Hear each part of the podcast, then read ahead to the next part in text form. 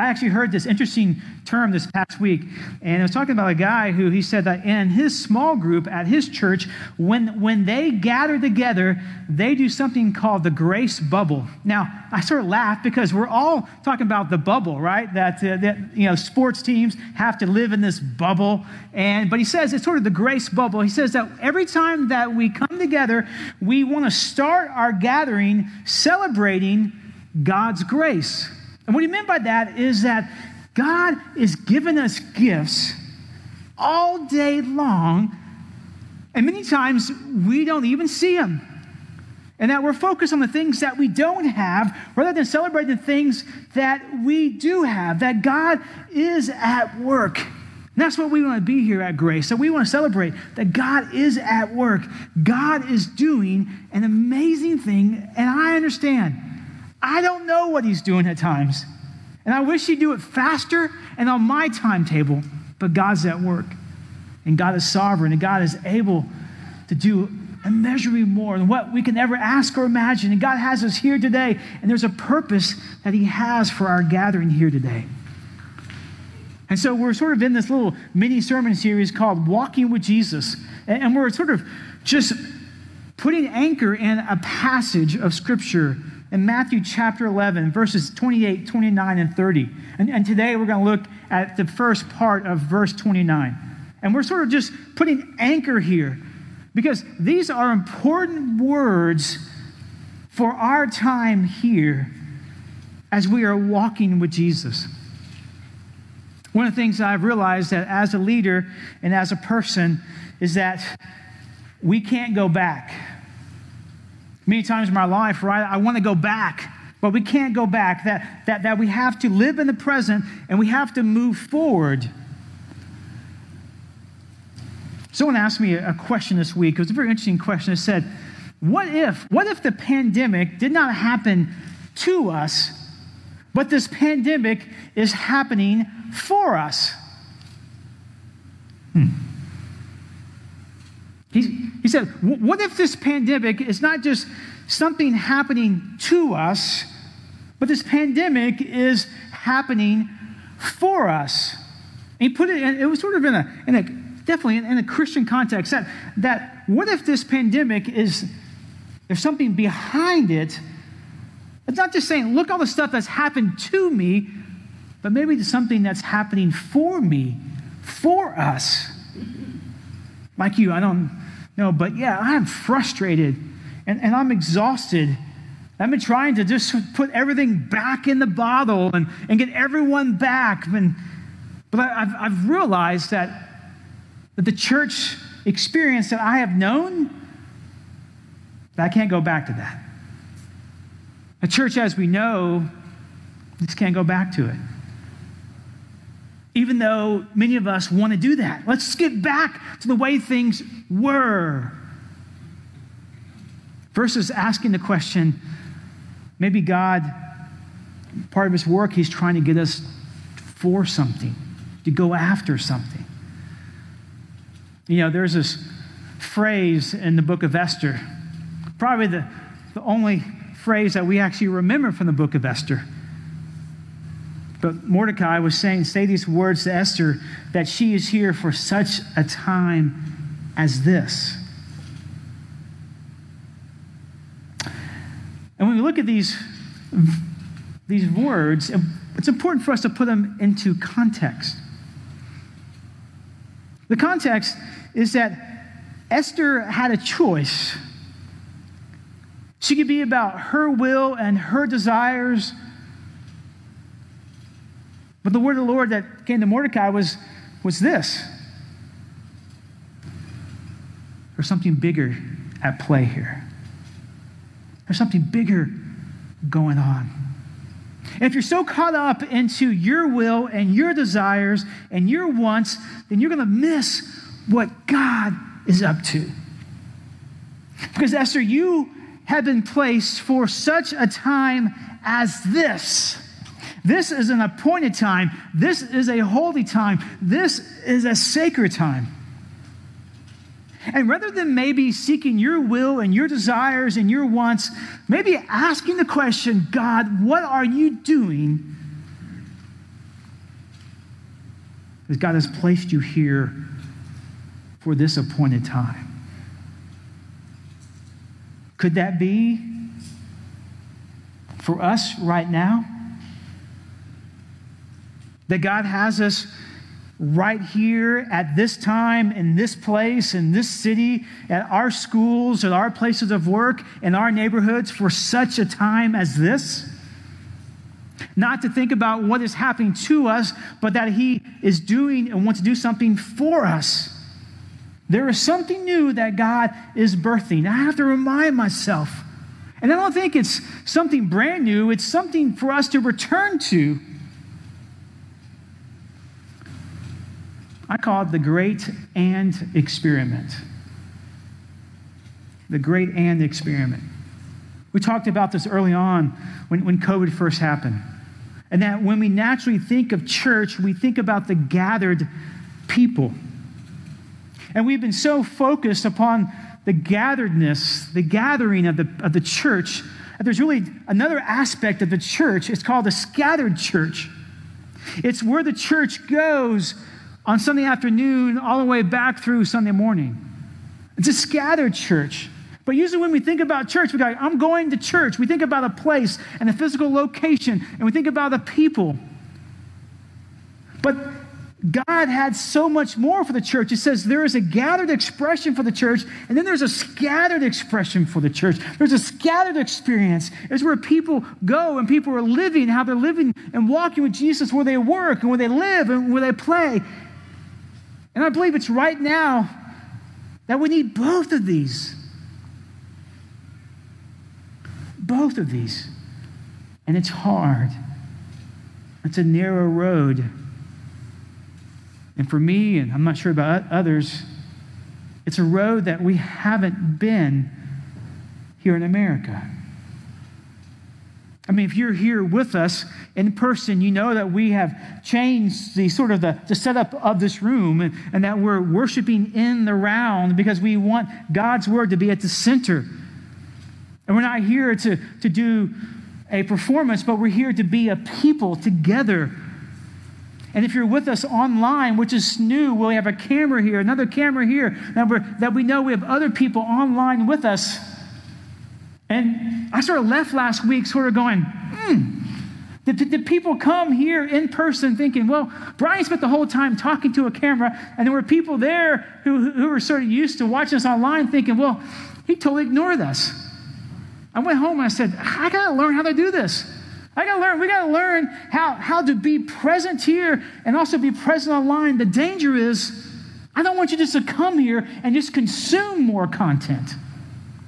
We're not going online and Facebook Live and YouTube and, and, and Zoom and all this stuff so we can produce more content so people can consume more. If, that, if, if that's so, we're missing the point. The point is, is that when we gather, we should celebrate what God's been doing while we're scattering. And when we scatter, there's moments when we need to gather. We need both. And it's okay to say, this is new, and it's hard, and it's different. It doesn't mean it's bad. It could be where God wants us right now. I believe what God is wanting to do in us and in me is to walk with Jesus every day. Is to actually see ourselves as a disciple of Jesus. A disciple is someone who has decided to follow Jesus, someone who's being changed by Jesus, and someone who's committed to the mission of Jesus.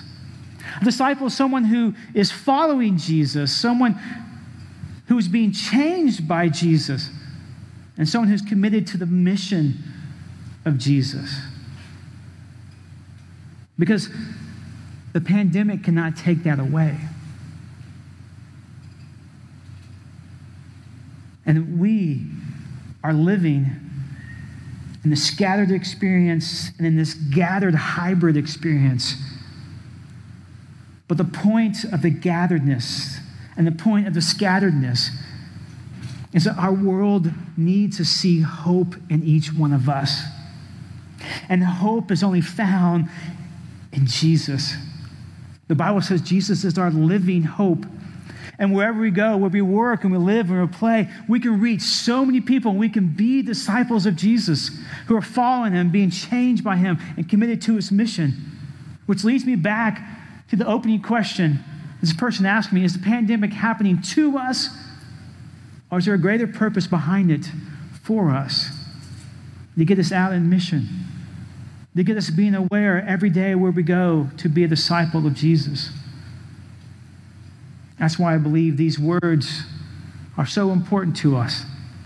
These words of Jesus from Matthew 11, beginning in verse 28, 29, and 30. These are words that Jesus is speaking to people who know the very word of God. They have seen the miracles of God. God has done amazing things, but these people fail to believe in Jesus. And so Jesus is speaking to them, and he sees them, and they are weary, and they are tired, and he's giving hope. And these words are coming to us right now and to all of us here. Let me read these words from us in Matthew 11 28, 29, and 30. Jesus says, Come to me, all you who are weary and burdened, and I will give you rest. He says, Take my yoke upon you and learn from me, for I am gentle and humble in heart, and you will find rest for your souls.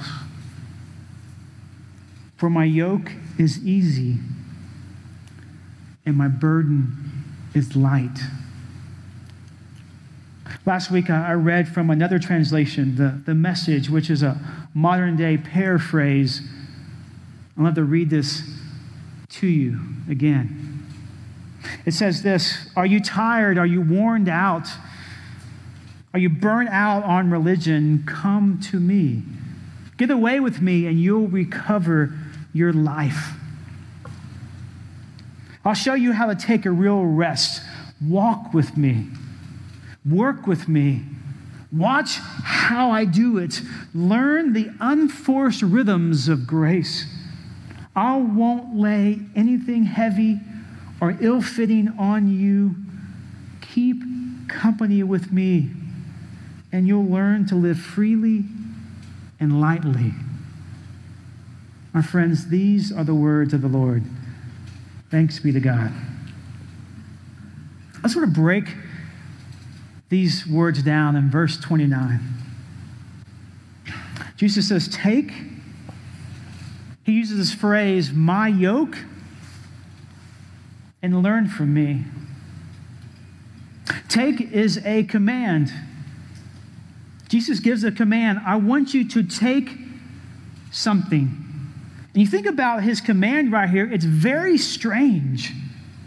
It's very strange because Jesus is speaking to people whose arms and lives are weighted down by burdens. And, and when I hear the word take, I said, I can't take one more thing. It seems so odd. Why would Jesus say, take? Why didn't he say, drop? Or give to me? He just says, take. Here are people who, who are exhausted of religion. Their religious leaders have been putting more and more stuff on them, more rules and more regulations. They've taken the very word of God and they've added all these things. And, and so people are like, am I, am I loved by God? Am I saved by God? And I have to do all these things. I have to do all these things in order to be loved by God, to earn his favor that they're weary and they're heavy burdened. The problems of this world, uh, of their government, of their position in their country, that they're just weighted down. And Jesus saying, Take. And I'm like, Take what? Take one more thing. It's just, there's something about this. Uh, how to say, what are you doing here, Jesus? It seems like another paradox. Another great paradox, right? When Jesus says, hey, if you want to save your life, you got to lose it. You got to lose it in order to find your life. There's got to be something about this take here. Well, the Greek word is used here is very similar to a word used in Psalm 55, which is the idea of cast. In Psalm 55, verse 22, David writes, Cast your cares on the Lord, and he will sustain you. Well, how is that like take? Very similar to right, what Peter writes to his church in 1 Peter 5 7, right? Cast all your anxiety on him because he cares for you. In a sense, this idea of taking is not adding more. Jesus is not saying, I'm going to add more burdens to you. I'm going to add more anxiety to you. I'm going to add more frustration to you. I'm going to add more exhaustion to you. Jesus is not in the ministry of adding more troubles to our lives. He, he's in the business of relieving us from them. As we go deeper in this word, what, what it means is this idea of surrender, of submission. Ooh, we're not good at that. This idea, this command, and what Jesus says, take my yoke, what he's saying is, is that I want you to surrender to me. You have ownership of your life. I want you to sign it over to me. You have wants and you have desires and you have wills. I want you to surrender those to me. I, I want you, with all these burdens, to come under me, to surrender to me, to submit to me. Jesus here is not opposing himself, not, not sort of imposing, I should say, not imposing himself in your life. He's not forcing his way into you. He's saying, there is a way. You don't have to carry all these burdens. You don't have to be carry all this anxiety, all this exhaustion. You're doing it on your own. You don't have to do it. I need you to surrender, to, to actually become a follower of me, to, to surrender to my yoke. It's a very interesting words. What Jesus is saying is that you have to come to a point in your life when you realize that you are not the master of your life. You are not the Lord of your life. Taking means that I'm moving from I'm the master of my life to I'm a student of Jesus. It means moving from I am, I am the Lord of my life, I am the one here who is going to resolve every problem. I, I am the fix for everything to the point of saying, No, I surrender my life to Jesus and I am just his disciple. He's the Lord. I just follow him. Take. Take my yoke.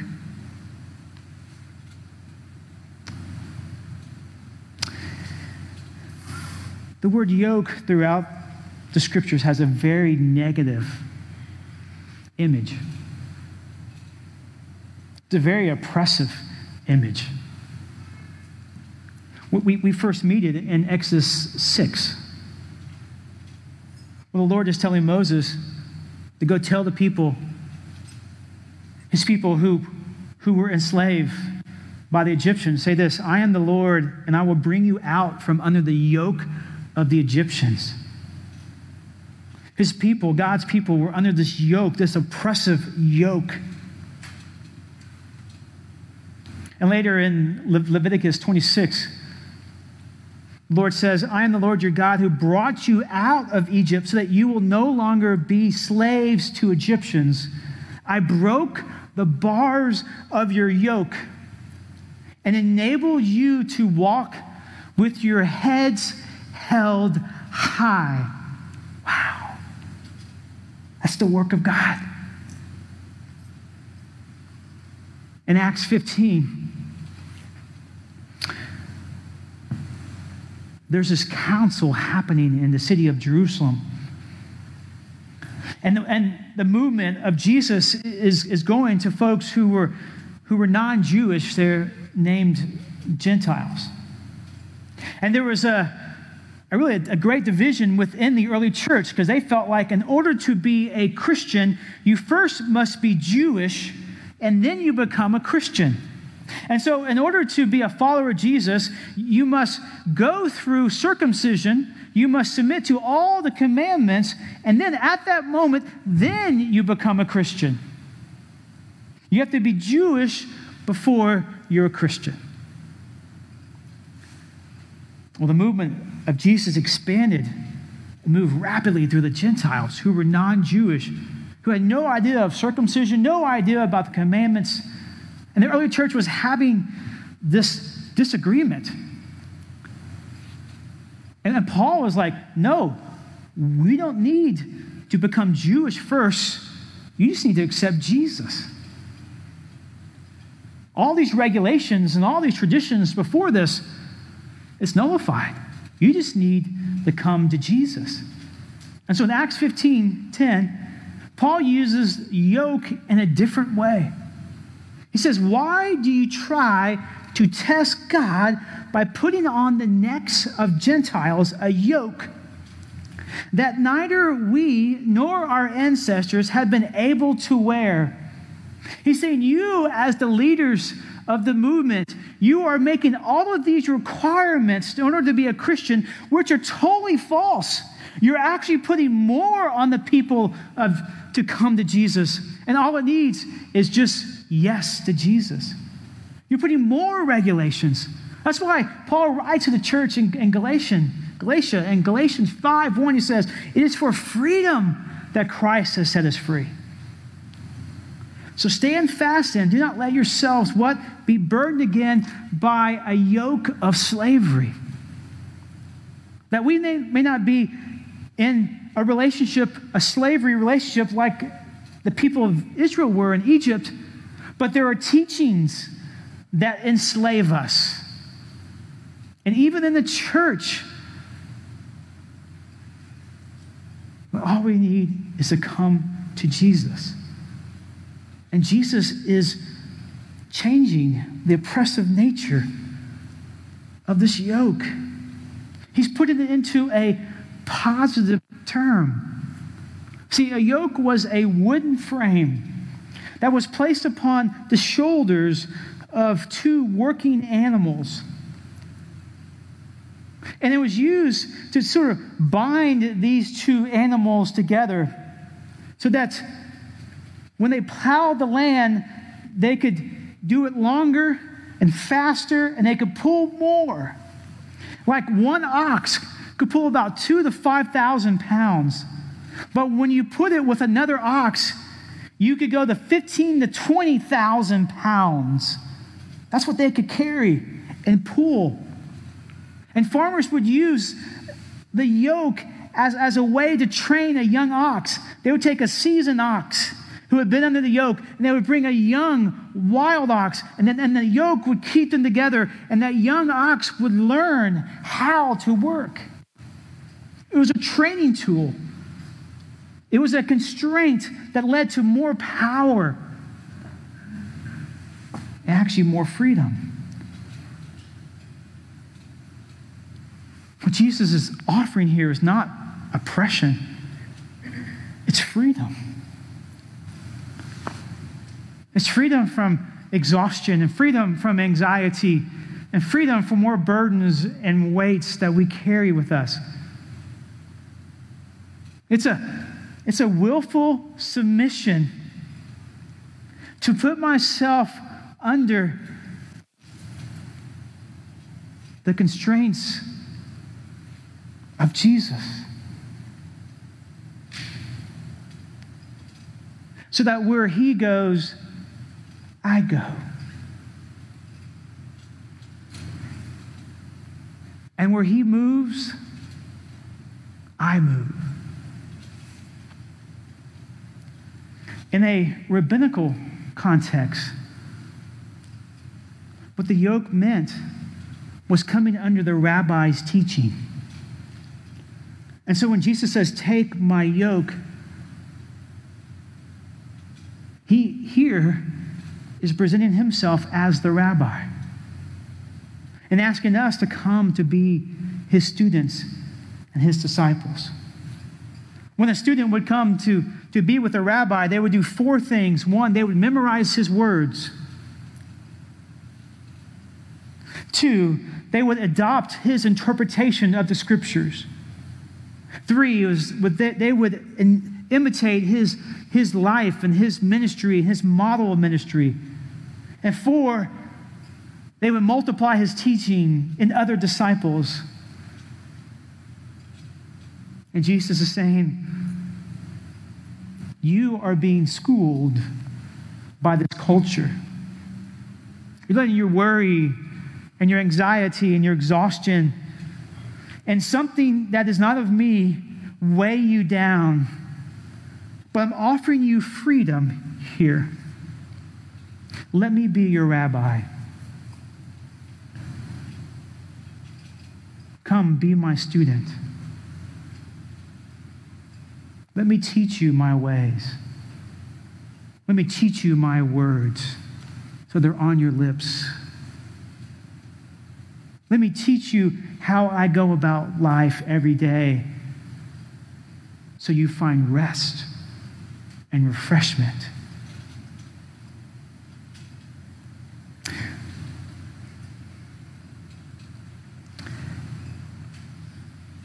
When we are saved, there are three tenses of salvation.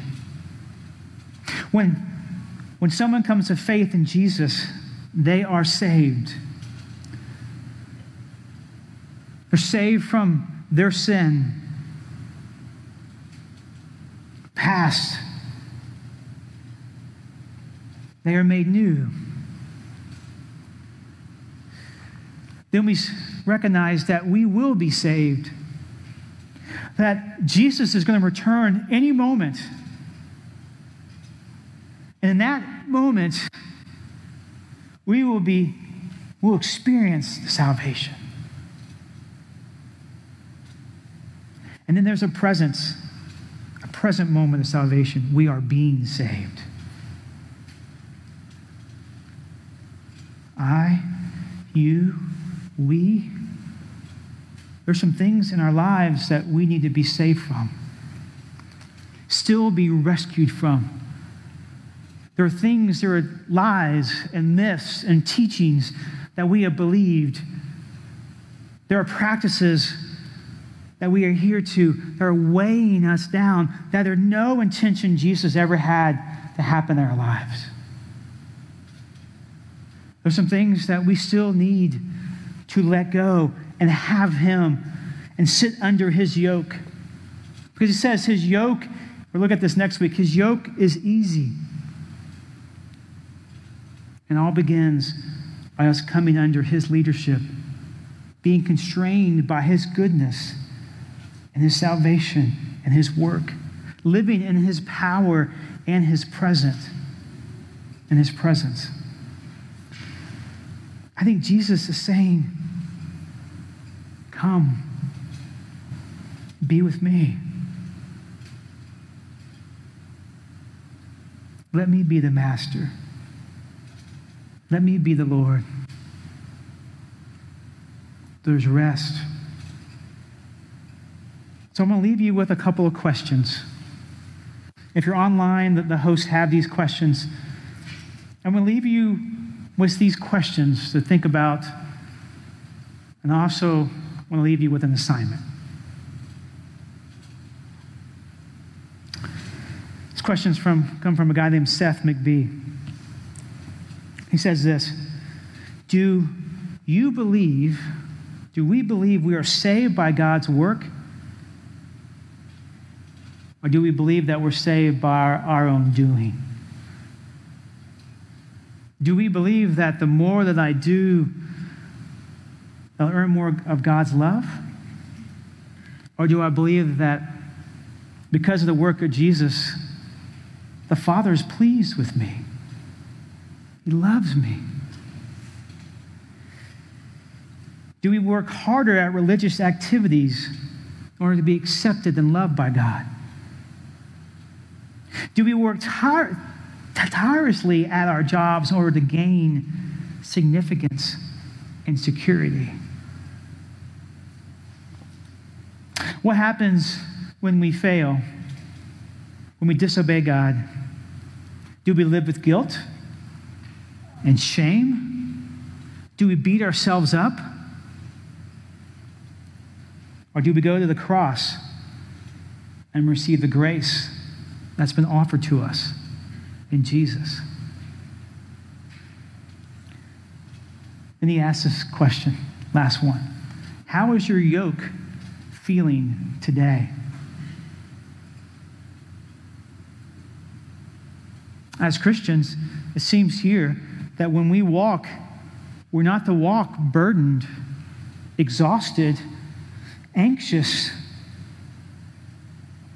in fright or in fear, but that we are to walk light and easy and with joy. And if, if that is not the case, that means we need to be yoked in some manner to Jesus because there's some manner that we have not been yoked to Him. And so here's the assignment. The shortest of the four, of the four Gospels is the Gospel of Mark. There's 14 chapters in the Gospel of Mark. I think that's right. Yeah, yeah I think that's right. And so we have seven days a week. Is that right? So you do the math. I know it's tough. But for this week, here's an assignment read two chapters of the Gospel of Mark a day. Two chapters. And as you are reading the chapters, uh, you don't have to go and understand everything. Just read it. And before you read it, ask this question Jesus, what are the ways that I need to copy in my life with you every day?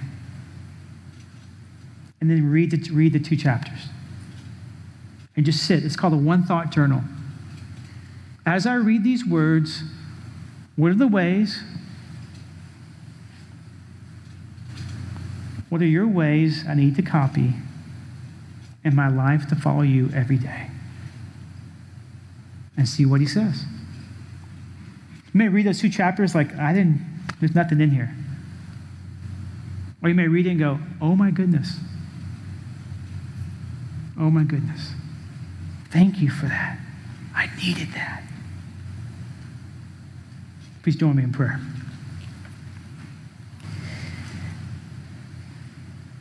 Oh Lord, you are good. You are great. You are glorious, and you're full of grace. What an invitation you have extended to us. Are you tired? Are you exhausted?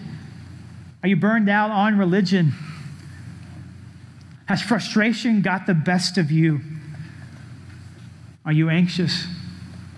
What an invitation. And take my yoke. Take my yoke and learn from me. Lord, we confess that we have been yoked to this world, to the patterns of this world, to the idols of this world. We're asking, Lord, for your forgiveness. That we still need to be saved from the powers and the principalities and the principles of this world. That we haven't followed you, that we said you're the Lord and the Master, but we still think that, man, we still can figure things out and we can we can resolve it all. And when failure comes and we disobey, guilt and shame come upon us, but that's not that's not you. You say, I don't condemn you. And so, Lord, may we hear the gospel today that you are here to free us. And that when we come to Jesus, that when we submit to Him and surrender our life to Him, that we are free. And there's rest, and there's hope, there's courage, and there's peace. And we're going to fight, Lord, every day to stay with you. And you, you have us in the yoke. And you're training us and you're teaching us through your word and through community here to live with you every day. Because you have called us for such a time as this to be your church, not just to be consumers, to be your disciples in school, at work, in our neighborhoods. For such a time as this, you have called us to come to you, to awaken ourselves to being your disciples. And so, Lord, maybe today is the first day that we want to begin that journey and that we decide to follow you, to surrender our life to you. The weight of sin that we've been carrying has just been on our shoulders. We want to give that over to you and receive the gift of forgiveness. That's so. There are people right now online who are ready to respond. Just put that in the chat room. There's someone there. Or in person following the worship experience. People here to pray with us. God, right now, just want to take these moments and we want to give it over to you. We don't want to leave this worship gathering here heavy or burdened. We want to live and leave it light. So, what is it you want us to give to you? Where are we seeking control? Where are we trying to orchestrate the outcomes? Where have we placed our identity in? God, we surrender to you now.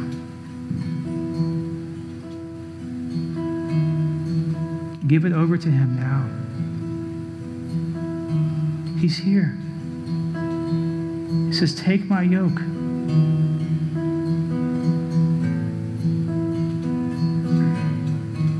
Oh, you're so good. Continue to love on us. Continue to pour out your favor on us. Continue to awaken us to your presence and power in our lives for such a time as this. As we sing this song, may you be the center of everything, everything that we do, everything of who we are.